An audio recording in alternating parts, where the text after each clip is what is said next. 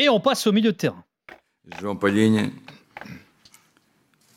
Rubem Neves, Bernardo Silva, Bruno Fernandes, João Mário, Mateus Nunes, Otávio Monteiro, Vitinha, William Carvalho.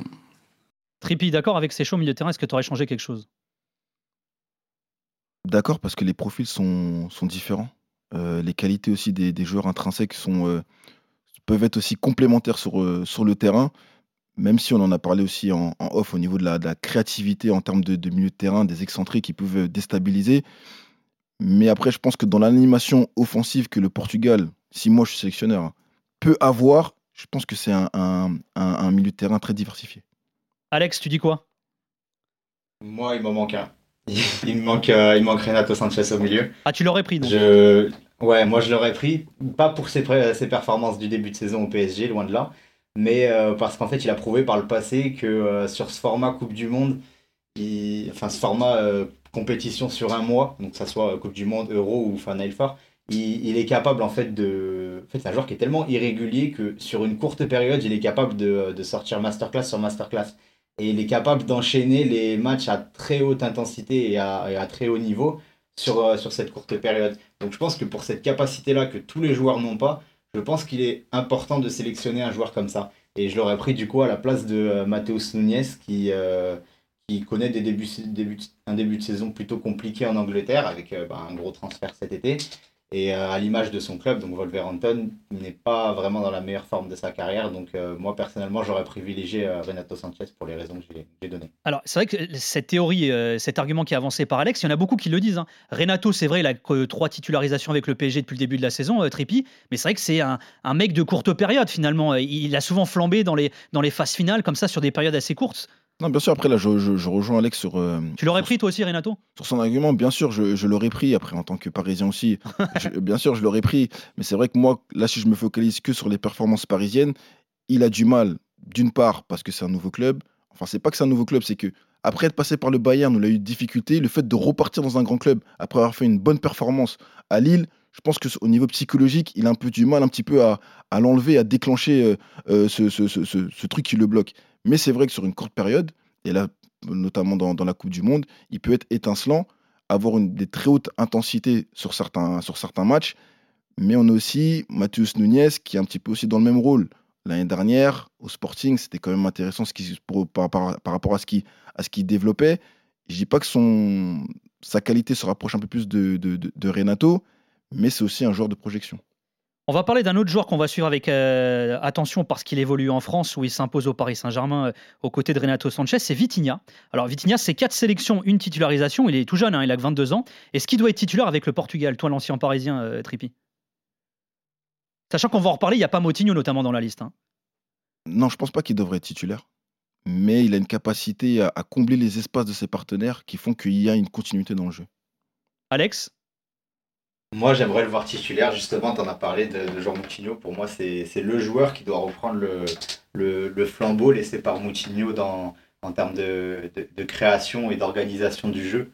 Donc, euh, je pense que ça, ça peut être un, bon moment pour lui. Donc, euh, après son transfert au PSG, son début de saison, ça pourrait être le bon moment pour, euh, bah, pour faire de lui un titulaire en sélection pour, pour cette Coupe du Monde et pour les prochaines années.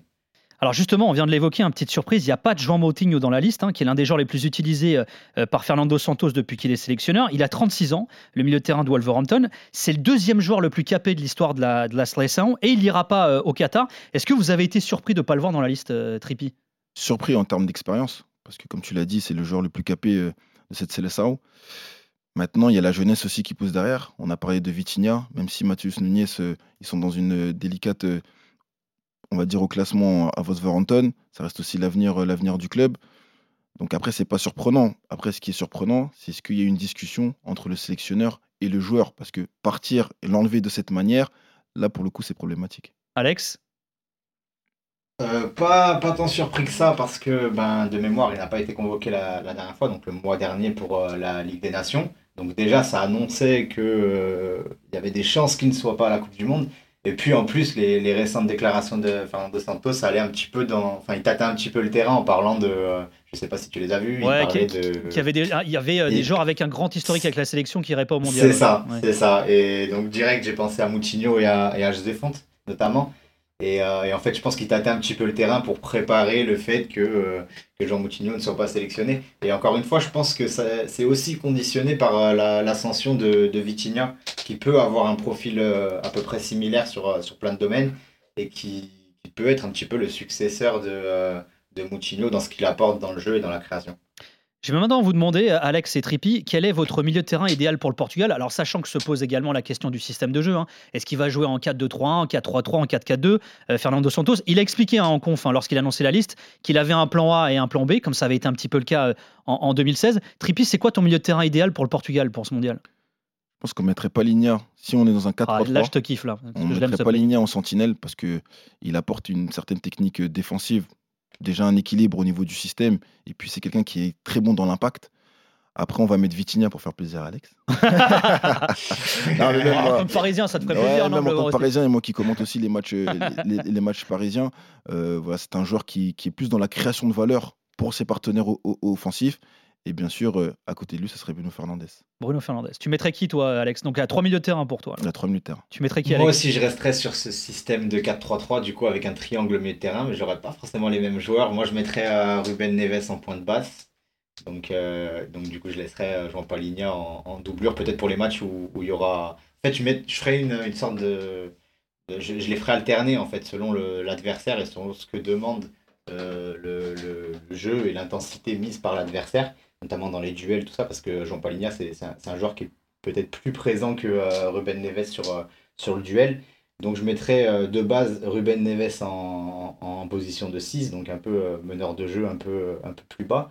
Et, et devant, je mettrais donc du coup un duo très technique, petit gabarit, mais, mais, mais comme on aime. Donc Bernardo Silva que je remettrais dans l'axe et euh, Vitinha à ses côtés. Et du coup, je laisserais, euh, je laisserais Bruno Fernandez sur le banc parce que je n'ai pas été forcément satisfait de, de ces derniers mois, ces dernières années en sélection. C'est vrai que Bernardo, la question, un coup il l'a fait jouer euh, faux ailier, un coup il l'a fait jouer dans le cœur du jeu, euh, Fernando Santos.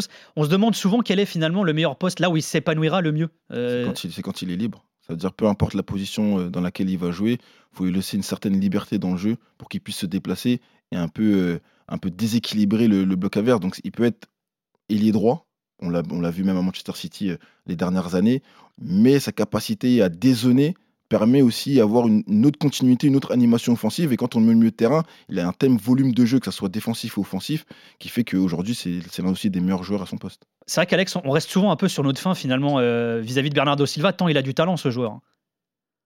Ah bah c'est sûr, et, et pour répondre à, à la question que tu as posée à Trépi, je pense que c'est euh, c'est dans l'axe qu'il est, euh, qu'il est le mieux, c'est là où il a le plus de liberté, là où il, a, il touche le plus de ballons aussi. Je pense que l'isoler sur un côté, euh, donc le côté droit en l'occurrence, c'est un petit peu dommage et c'est se priver de certaines qualités qu'il a. Et d'ailleurs, je pense que ces, ces dernières titularisations à droite en sélection, elles étaient surtout conditionnées par l'absence d'Otavio, qui a joué pas mal de matchs à droite aussi. Et, et, et je pense en fait que Otavio part titulaire à droite, Bernardo Silva dans l'axe. Et, euh, et quand Otavio n'est pas là, c'est Bernardo Silva qui passe à droite. Et du coup, ça pourrait être un profil comme euh, William ou Vitinha qui prendrait le, milieu de terrain. Mais je pense que, sur ces derniers mois, Fernando Santos considère euh, en, en priorité Bernardo Silva comme un joueur d'axe. Et je pense que c'est une bonne chose.